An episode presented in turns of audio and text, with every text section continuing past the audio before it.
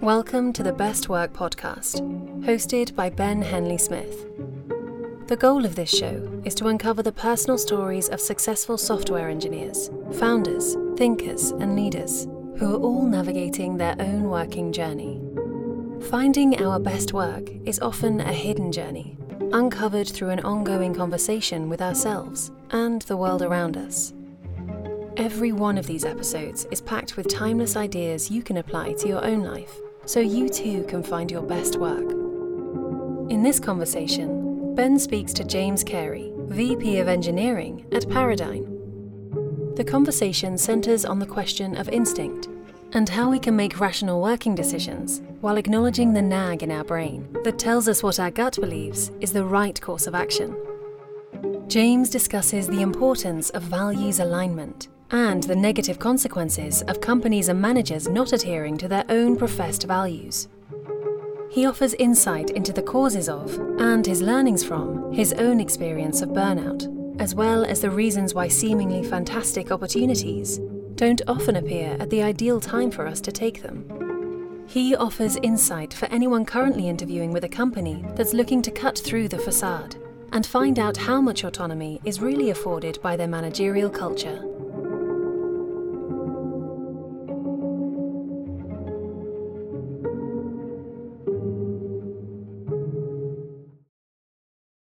How do you listen to your instinctive traits? It's a difficult one, isn't it? Because there's there's kind of like a nagging feeling.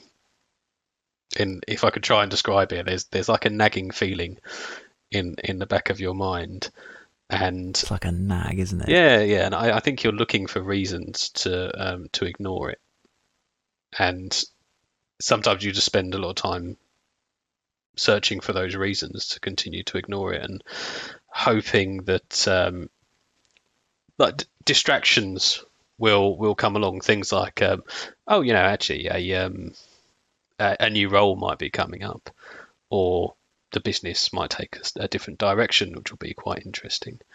Um, things like that have happened to me in the past. Where I thought, oh, you know, actually, I'll I'll hang around for this to see what happens. But you're but instinctively, right, right. Yeah, yeah, what you're saying is this this isn't the right place anymore. Maybe it's time it's time to move. Um, and I think a lot of that comes down to what ultimately are your your internal values versus the the values of the area and the environment or organization that you're you're working in. And I think you have to have, in my opinion, you have to have absolute harmony with your own values and the values of the organization that you work for. Um, and those values also need to be shared by the people who work there. I think it's, it's quite interesting because you you know I've um I've joined organisations where I've sort of you know because people publish their values a lot these days. You know what what it means to work somewhere, and um, I think people are getting very good at curating those values and um, not very good at living them. if you see what I mean. So I've worked in places where I've read, uh, I've gone through the values and what they stand for um, before I've joined. And I've been like, actually, you know what? That's that's awesome. I, am all about that. Um, and then when you get there, a lot of those values aren't aren't upheld or lived. It's, interesting that your instinct is the right the right the way to make the decision about values specifically as if it's something that you can't quite put into words but you're but you're feeling. Yeah you just know it's not right. You just know it's not right. And, and you may even be getting um, some fulfillment in your career. You know there, there may be um, some of the wins you're getting in terms of oh yeah okay i'm i'm progressing well or um, you know you're, you're doing used to good work, work that you enjoy. Um, but actually, that the whole the whole thing doesn't quite doesn't quite work. Um, so I, yeah, I've I've been. Well, I mean to to go uh, go on record, sort of name and shame, but in a few organisations where it's been, um, you know, I've I've sort of progressed in what I'm doing, and results the results are there. Stuff's going really well but in myself, I'm thinking, oh, actually, you know what, I, I don't quite fit here. Because yeah, the the behavioural traits of those around me, and um, yeah, just sort of the maybe the how can I put it? The um, the almost the behavioural traits of the organisation don't fit with me, and I, I feel like I can't do my best work unless like I, I can be completely true to myself. Um, and and that's that's the instinctive thing you've got is like this. It's like I'm not being true to myself in in what I'm doing here, even though I'm doing a good job. Um, I'm not being entirely true to myself, and that's really when you've and got to say. Even then, um, it's yeah, and, you, and you've got to have the courage to do it as well. But but but you still put it off. Hundred percent, because because it's a difficult. You know, um, it, it's it's quite a scary thing to do. Um, there's a number of reasons for it. I, I, I guess uh, certainly the reasons for me were, um, you know, plain and simple, got bills to pay, right? got got got money to make, um, and you got commitments. That that's that's one of them. Um, most most people do, right? um, and because of that, that that sort of plays. Well, certainly played in the back of my mind. Um, and then there's also you know there's a, probably a bit of um, uh, imposter syndrome as well. You know, so if if I were to if I were to move to a different organization, you know, could could I actually do it? You know, uh, it's that confidence thing. Could could I do it? Could I could I succeed at the level I've succeeded here? Um, would it work? You know, it's, it's, a fear of kind of a fear of the unknown. Um, I think you, you got you've got to see past that um, and sort of have, have, that confidence in yourself to know that if the if the values of a business are aligned to yours, um, yeah, you'll you'll do well. I think I've, I've kicked myself a few times in the past where um, I I've spoken to people about opportunities, and I've the the conversation and the vibe I've got from those people has been fantastic. And I think, you know what, that's that's absolutely the right role for me, but not the right time. Um, and when I think when I've been thinking it's not the right time, I've been thinking from either, you know, a financial perspective or a um, uh, sort of like a career trajectory perspective. Um, and you probably shouldn't think like that. Oh, in, in retrospect, I think if I'd have taken taken those opportunities to to work with those individuals um, and the vibe I got from them and the organisations they were creating, um, I feel actually I'd have you know even if it may have been I might have taken a step back, I feel I've got a lot more fulfilment out of that, um, and I probably would have got a lot, lot more longevity out of it as well. Um, but uh, you know, again, the, what what stopped me was the fear. it's funny how the it's almost as if opportunity opportunities don't come at the right time or the right level. Because when it's the right time it's the wrong level, and when it's the wrong time it's the right level. And it's very rare that those two things level themselves out. Yeah, yeah absolutely right. And I, I, think some some of the best opportunities, um, how can I put it? Some of the best opportunities I presented to me, um, I've never taken um, because I've felt that, like you said, is it was the wrong time, and that was like what? Uh, heck of it. So I, I was um, I was offered an opportunity um, around a uh, basically being CTO of a, um, a fintech startup. Um, I was already in another role, um, and I was actually progressing a, a project significantly in that role, and I really wanted to get it done. Uh, so I, I, was quite focused on that, very focused on that. So it's like a, a sort of real tactical focus to get something done.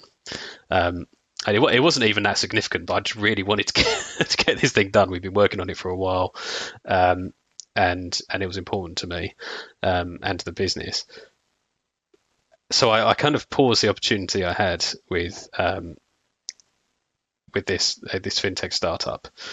Um, but I, I, nonetheless, I was still I was so impressed by the people I'd spoken to, um, and so intrigued by what they were doing. I went all the way through to the end of the process, um, to the point where an offer was going to be on the table, and that's when I walked away. I was like, actually, you know what? I, I, I feel like I've got to I've got to finish this piece, um, and I just I just can't as much as I want to. I just can't take this offer right now, which I, I really regret because anyone could have finished the work I was doing. Anyone, it was, it was already in a good place. They could have got someone else in to do it. Um, yeah, and I feel like I missed out on the opportunity because I was focused on the near term. I didn't think about sort of my strategic career goals. It was, I mean, and, and that that level of fulfillment I felt like I would have got from that role. Um, I, I, probably would say I paused it for the sake of others, you know, because I think the business really benefited from me finishing that piece of work, but I, I didn't really, other than a sense of marginal fulfillment, I didn't really get anything out of it, you know. it's it's almost like what makes you such a good leader also makes you bad at making career decisions for yourself. Yeah, yeah, I, would say so. and and I think I think uh, you know I, I, in in some instances I should have been more selfish, really. Um, but as a as a leader, you do get quite attached to your people, you know, and I think that there's definitely I, I certainly had a fear of you know the sense of like leaving people behind. Um, because yeah, you, you do go on journeys with people um, in, in, businesses. There's always difficult times, and um, you're sort of there in the trenches with everyone, and you yeah you build lasting relationships that you kind of instinctively want to hold on to, um, and that that can be a real um, a, a real pull factor in, in terms of you know not wanting to leave the organization. It's an interesting thought that if you're also a leader, you've developed those relationships more deeply too. More people are relying on you. Yeah, I, th- I think it's that, or at least it's the perception that more people are relying on you. Um, and I, I certainly had that.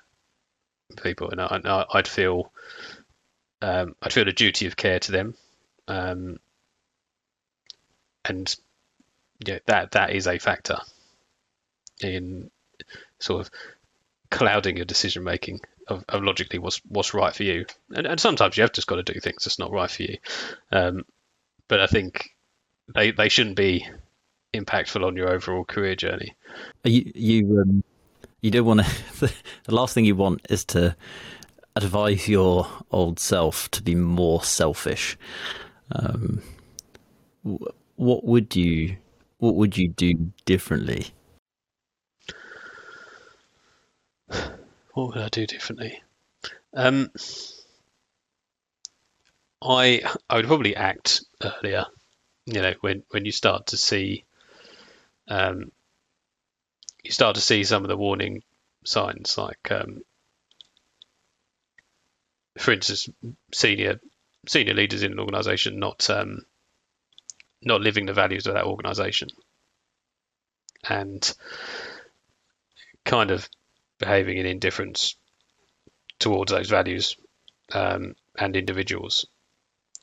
At that point, you know, it's um, it's not a business that stands up for what it says it is, um, and I, I, think integrity is really important in business, and and certainly from a uh, employee perspective, you know, as a leader as well, you have to uphold those values and if your leaders aren't holding those values, big problems. I say it's just not sustainable, um, and you you can't act with integrity when that's the case, and you've you've got to walk away. Like you you, you have to walk away, um, and you can, yeah. There, there's been a few times where I've been in a, in a position where I thought, you know what, I've um, I can't I can't continue to impact my integrity by staying here. But but I did um, in pursuit of sort of you know things like project goals because I'm a relatively driven individual and results matter. Um, but results shouldn't overcome integrity. I think if, if that's mm. the case, you need to you need to move to a place that values it. Um, we, um, I think it's so important to listen to your instinctive traits there because sometimes we need to make reactive decisions. There's also, I guess, proactive decisions, and there might be circumstances where it's not necessarily that you're being pushed, but that you you're being pulled. Um, have you been in that circumstance before, and how do you how do you how do you you know we say that our biggest failures often are failures of kind of omission rather than um, r- rather than rather than the opposite. Hmm. Yeah, have I been in that position before? Um, yeah, I, I mean, I'd say I mean, in a, in a variety of ways. Um, I, would say that I have. Um, I think um, I'm trying to think of a way to articulate it that, that would make sense to normal human beings, not just not, just in my mind, because um, it, it is quite difficult to articulate. To be honest with you, what, what goes through one's mind when when faced with a situation like this. Um, but I think um, I've so I, have always been very very results driven, and that uh, that I feel has has been a bit of a distraction to me. I, haven't necessarily taken my put my head above the parapet and thought, you know, where where are we actually going? Yeah, or where where am I actually going in in terms of my career? Um, I, I, haven't necessarily done any career planning or anything like that ever in my life. Um, I just I sort of fallen into things, um, enjoyed them, done well at them, um, and have progressed that way. And I, I think what I'm starting to do now, later on in my career, is is actually think about you know, what what do I what do I actually want in terms of my the m- myself in a job um, and and my work life balance. Um, and in relation to your question, I I hadn't really thought about those things before. I think that they come um, strangely they come a bit later in life. I don't know whether it's just me, but they, it's kind of annoying, isn't it? Yeah, they seem to come later in life. I think so. When I when I left um, when I left university, like I, I was like head down. I just wanted to work. I just wanted to get out there and work. Um, and, and that's that's exactly what I did. I sort of got my head down for basically 10 years worked exceptionally hard in in all of the roles that I had and actually progressed quite well um, but when I look back a lot of I, I feel um, I, I, really did get burnt out by that I really burnt out and it, just just looking back now I think yeah if, if I'd have if I'd have thought a little bit more about where I want to go in terms of my career trajectory and the things that matter to me, um, I could have made I could have made some better decisions there. Um, and I, I think an, an, example I'll give is you know when I was at um, at Betfair. So when I joined Betfair, um, it it was a sort of up and coming betting business and it was a real underdog actually in terms of the sort of the Goliaths of the betting world, like William Hill and Ladbrokes um, and Paddy Power. Um, Betfair was completely online, and a lot of those businesses were laughing at Betfair because you know punters wouldn't possibly want to go online and bet in this you know, in this day and age. People still wanted to go to the betting shops and get the betting experience. And it turns out that they were quite wrong. Um, and I think that that drive of being the underdog at Betfair was I, I I love that. I thought, yeah, you know what, we'll we'll show them, we'll show them how how Betfair was right and they were wrong, and we actually did. You know, so I I made a pledge to my my director of technology at the time um, when I was an engineering manager. I said, I'm, I'm not going to leave Betfair until it's the biggest betting company in the world because that's how much I believe in what we're doing. Um, if I look back, it's probably one of the most fulfilled times in my life where I was like, this is a mission that we want to achieve. Um, and we, we didn't get far off that, to be honest with you, the point where, yeah, we, a lot of the work that we did in technology enabled that business to grow to a point where it was on a level playing field with the likes of Paddy Power and William Hill and Ladbrokes. Um, and it actually got to the point where Betfair was able to merge with Paddy Power. Um, and it was, you know, if, if you look at what happened with the Betfair and Paddy Power merger, basically all of the senior um, individuals in the Betfair business ran the the merged business. Uh, so ultimately, it was a bit of a takeover on on Betfair's side. You know, they wanted the leadership of Betfair to run that business. Um, and that that was a really great journey to go through. To say, you know, actually, we worked our way up from underdog to become an equal, to then basically take over another bit, another one of those businesses, and that also continued. That trajectory continued, and it grew and it grew. Um, and I, I, saw a massive opportunity with that when I was working there. Um, but also, what I didn't, what I didn't quite realise was going on is that there was actually a massive change in the way that the organisation was starting to be run, and and also the values of the organisation were starting to change as well, um, and uh, the strategy was starting to change. So it wasn't it was no longer, yeah, we're we're the underdogs. We're going to take basically take on the world and and show the others what we can do. Um, it became one of um, well, by the time I'd left, it became one of let's look at people who are doing this better than us and buy them out so they can no longer compete with us, which from a business perspective is actually quite a reasonable strategy. You know, it makes a lot of sense. Uh, or, or, the Flutter Group, as it as it was then known, um, was actually quite a uh, cash-rich business, and it could absolutely do that. So, made sense. Um, from my perspective, the the career fulfillment I was getting from that was really lacking, and I um, I didn't pay attention to the early instincts that I was having, um, and I stayed, yeah, I stayed with Betfair for another two or three years with that mindset, and and I think that was the wrong thing to do, looking back. Um, that really was the wrong thing to do because there there are all these sort of pull factors out there where uh, that roles were being offered to me, and again, I was I was quite comfortable. I, I knew Betfair, I knew the world of betting, um, I understood it, so that that comfort factor really was setting in. I've become very good friends with a lot of people. But in terms of my my fulfillment and the reason why I joined in the first place, that was gone.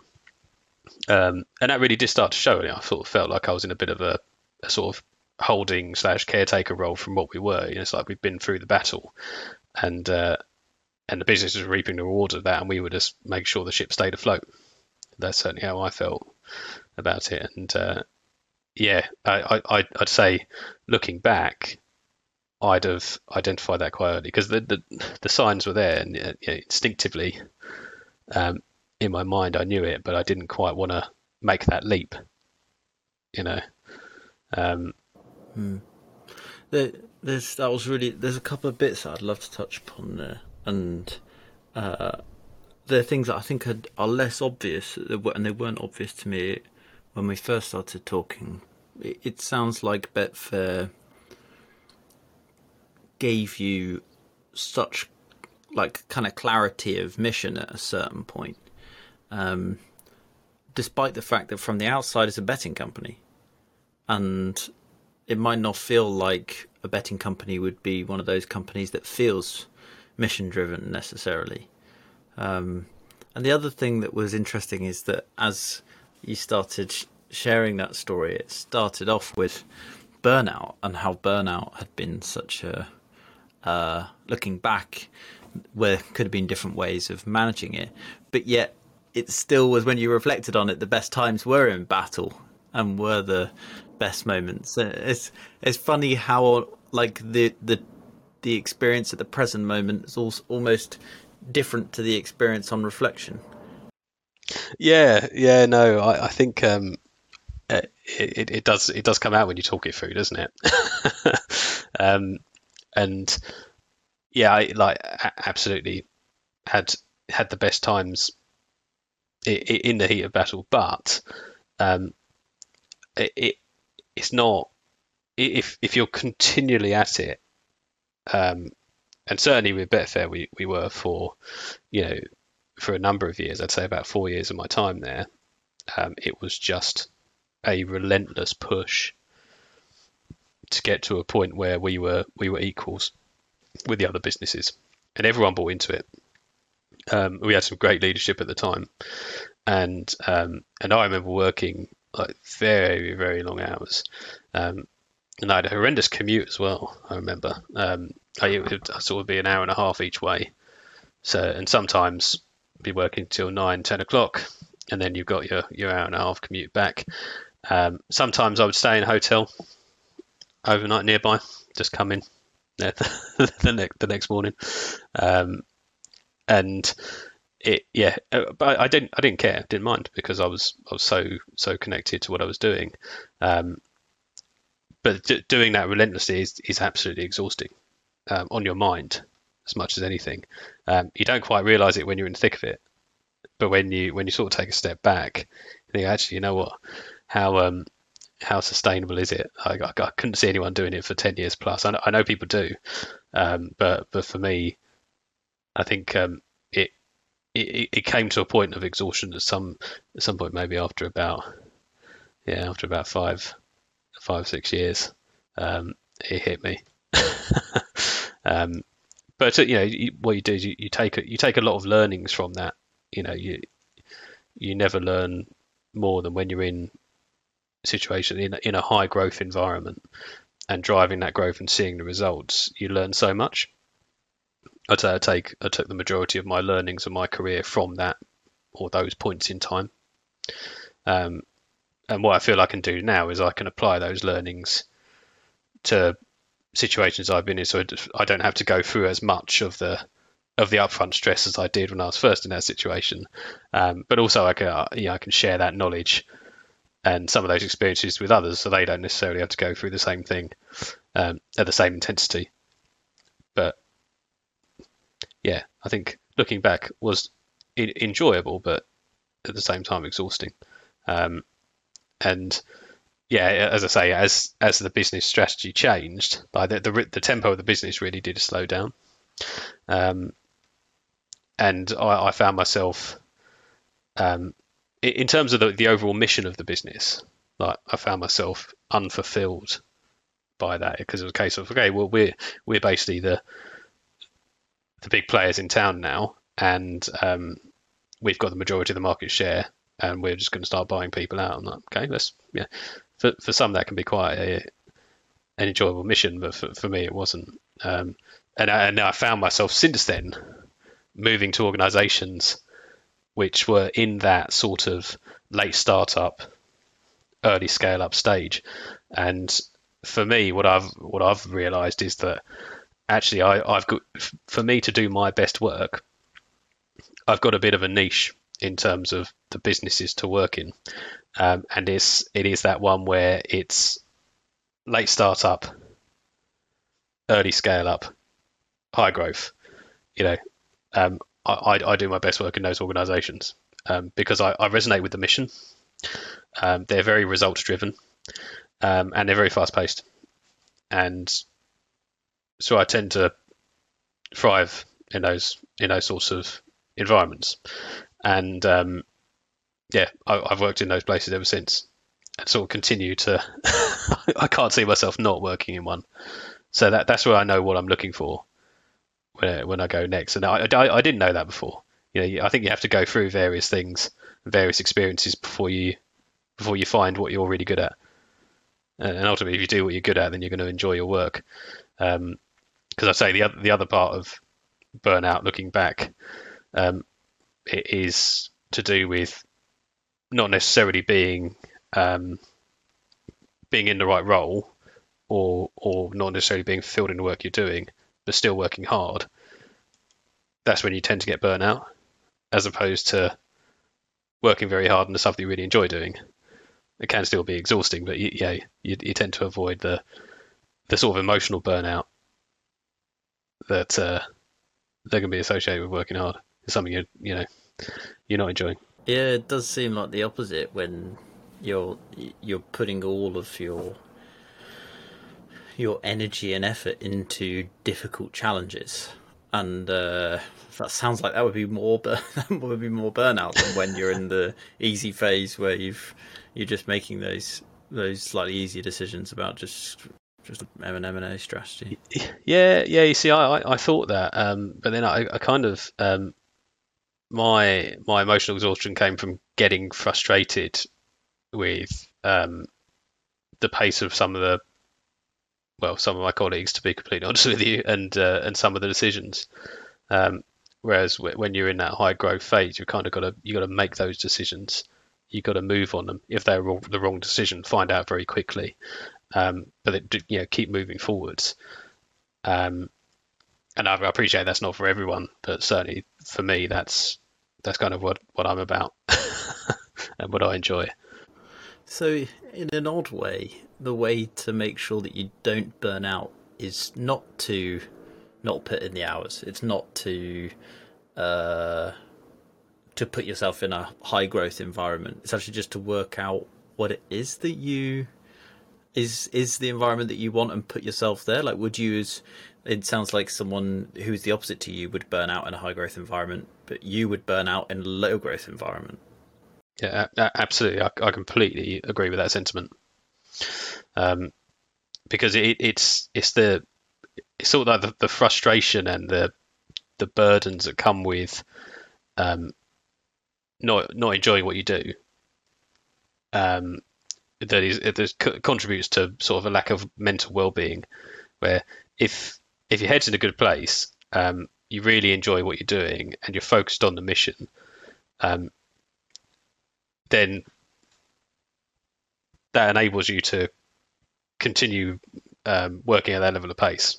I think uh, I, was, I was trying. I trying to remember. I, I read a a statement somewhere that resonated with me, where you know, working hard and doing what you love is called passion, um, and working hard not doing what you love is you know, basically called burnout. mm. Mm. Or, or, something like that. Um, but I, I, completely agree with that. Yeah. Mm. I, f- I find it really interesting how you've also managed to thread a high growth niche with a betting niche too, but you've done it in a way that's quite typical, I think, of how a lot of other people tend to run their careers, where they might they might not start off in that research team full of top data scientists who are doing the cutting edge technology. And they may transition to it over time. And it's almost as if you're as you you are you're naturally you've you've worked for a company that is so well known and and did such important uh, work in its time. And then you're almost able to utilize that as you go on throughout your career because you then have it's almost like it almost feels like it's getting nicher and nicher as as it goes on. Yeah, yeah, I think so, and I think um, the one thing I I've certainly noticed is the more um, the more senior a leadership role that you take, um, the more niche that is going to be. People are looking for very very specific things.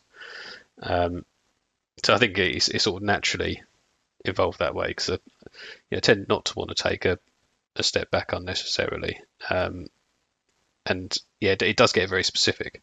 Um, but for, for, certainly from a technology perspective, um, there's yeah, there's there's a number of niche things that people look for in terms of how how you'll work technologies and tools that you've worked with. Um, and yeah, I certainly took a lot like that that sort of template from Betfair and that model, um, and have been able to apply it in other organisations. And I think a lot of people do similar when they've worked in organisations that have some of the technology technological capabilities that Betfair had. So if you look at the you know sort of ex Amazonians and Googlers uh, and guys from Facebook, they were doing the same thing um, because I think you, you get uh, you almost get regimented in the most efficient ways of doing things because you have to um, and because ultimately like, you, you're you're embedded in an organization where everyone else is doing it um, and you, you can't not do it. Um, and that kind of stays with you. And again I'm, I'm all for learning um, as you go through your career. Um, but there is a bit of a template and a formula that you apply. I can't quite explain it but there is there is sort of like this set formula that you can apply in those certain situations I think Amazon have absolutely nailed it, and and they really drill that into their people. And then when they leave to go elsewhere, they'll they'll apply the same techniques as they had done when they were Amazon. Um, and I think it's probably quite quite similar in that sense.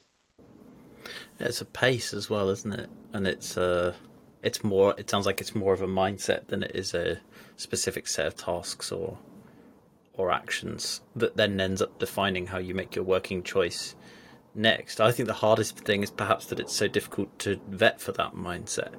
You can understand the uh, different perhaps tools that a company is using, or um, you can get a, a, a, sense of a one-on-one conversation. But in general, understanding the the pace, the company mindset, and the general approach they take can be such a challenge.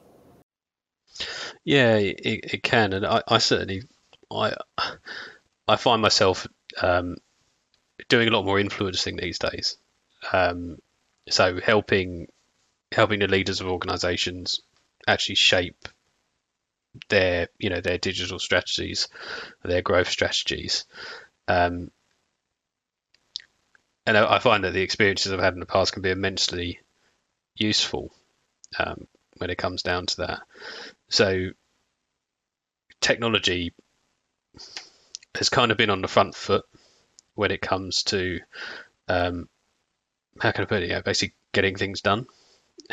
yeah, the the concept of you know delivery um, and and achieving goals it's actually quite a difficult thing to do, um, exceptionally difficult. Um, and in technology, it's it's probably one of the hardest fields you know to get that right.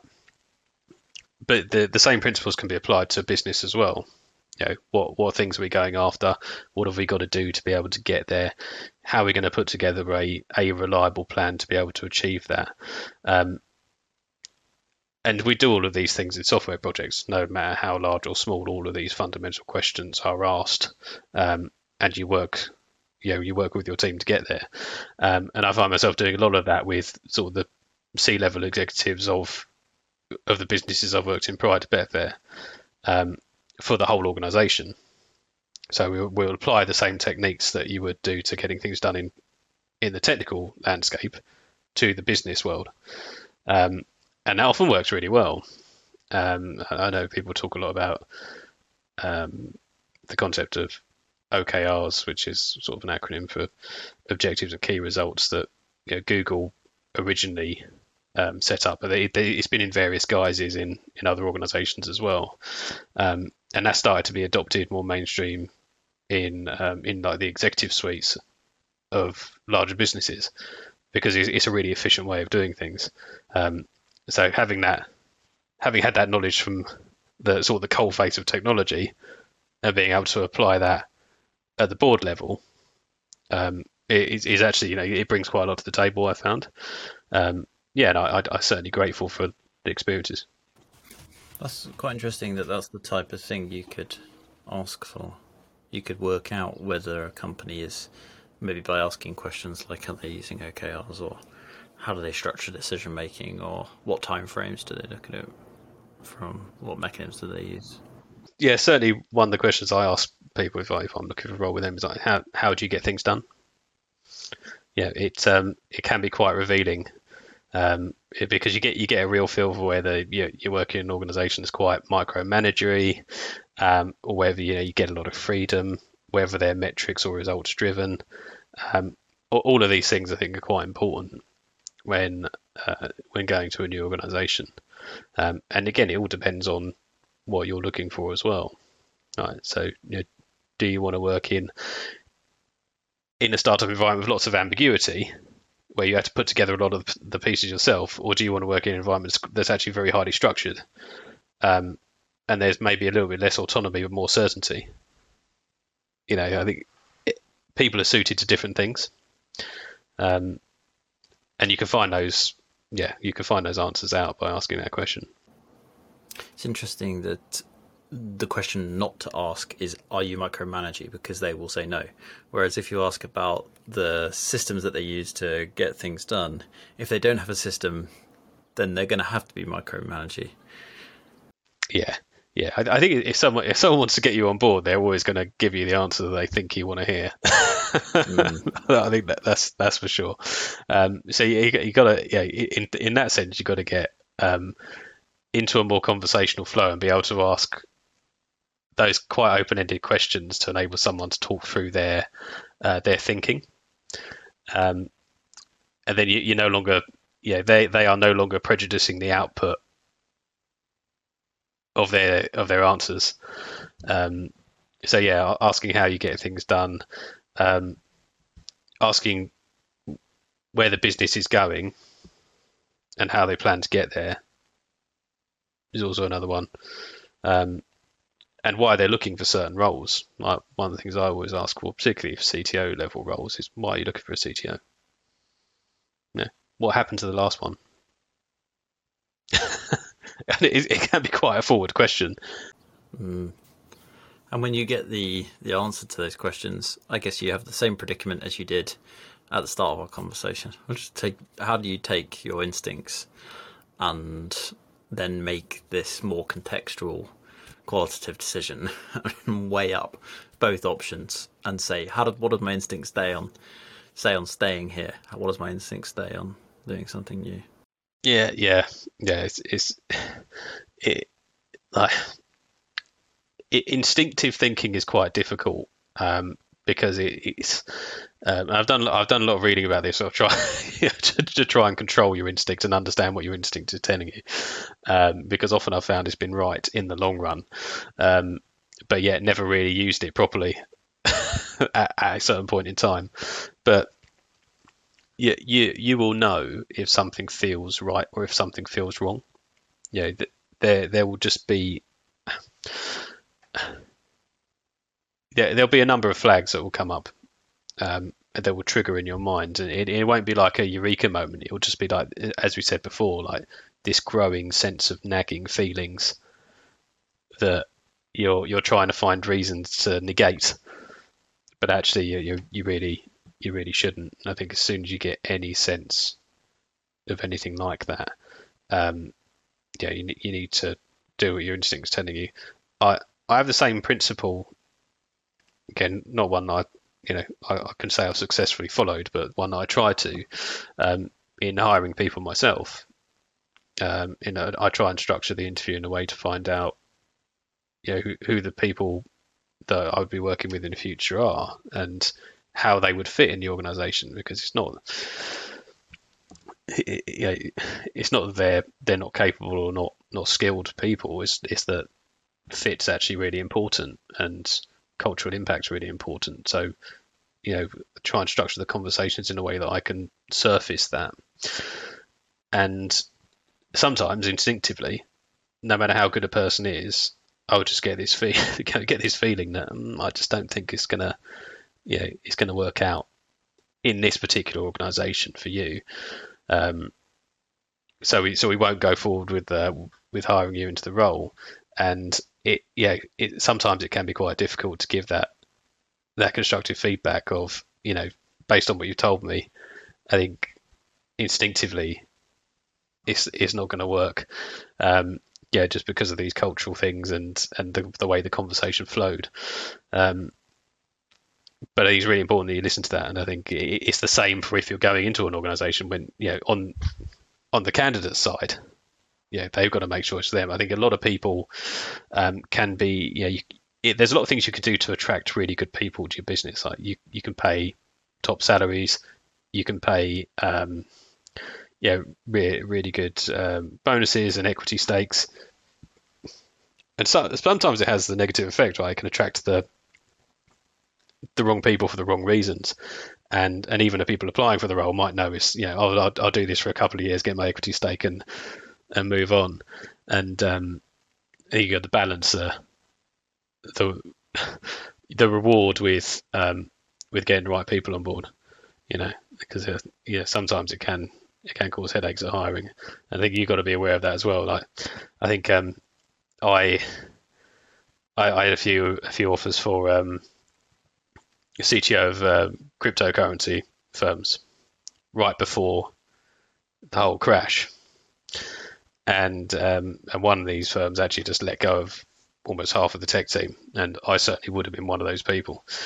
Um, but I was wowed by the offer, you know, uh, or at least what was on offer. You know, huge, huge equity stake, huge salary.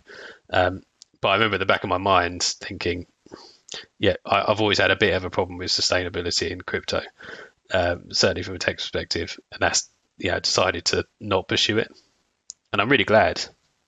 I'm really glad I, I didn't, but in the back of my mind still, I was like, actually, you know, but that salary is amazing, and our equity stake is amazing, could change my life.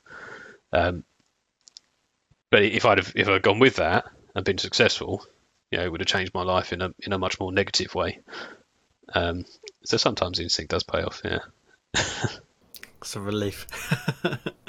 thanks for thanks for sharing your your story, James. And um, I I think it is just so challenging to let ourselves follow our instincts sometimes. And uh, I I'm really pleased that at specific moments you've been able to verbalize when you've used it for for good and for ill.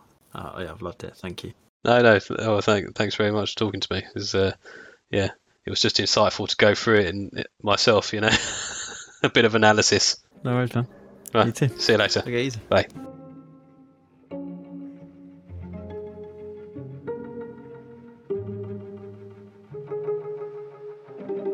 The Best Work podcast is produced by the team at Cord.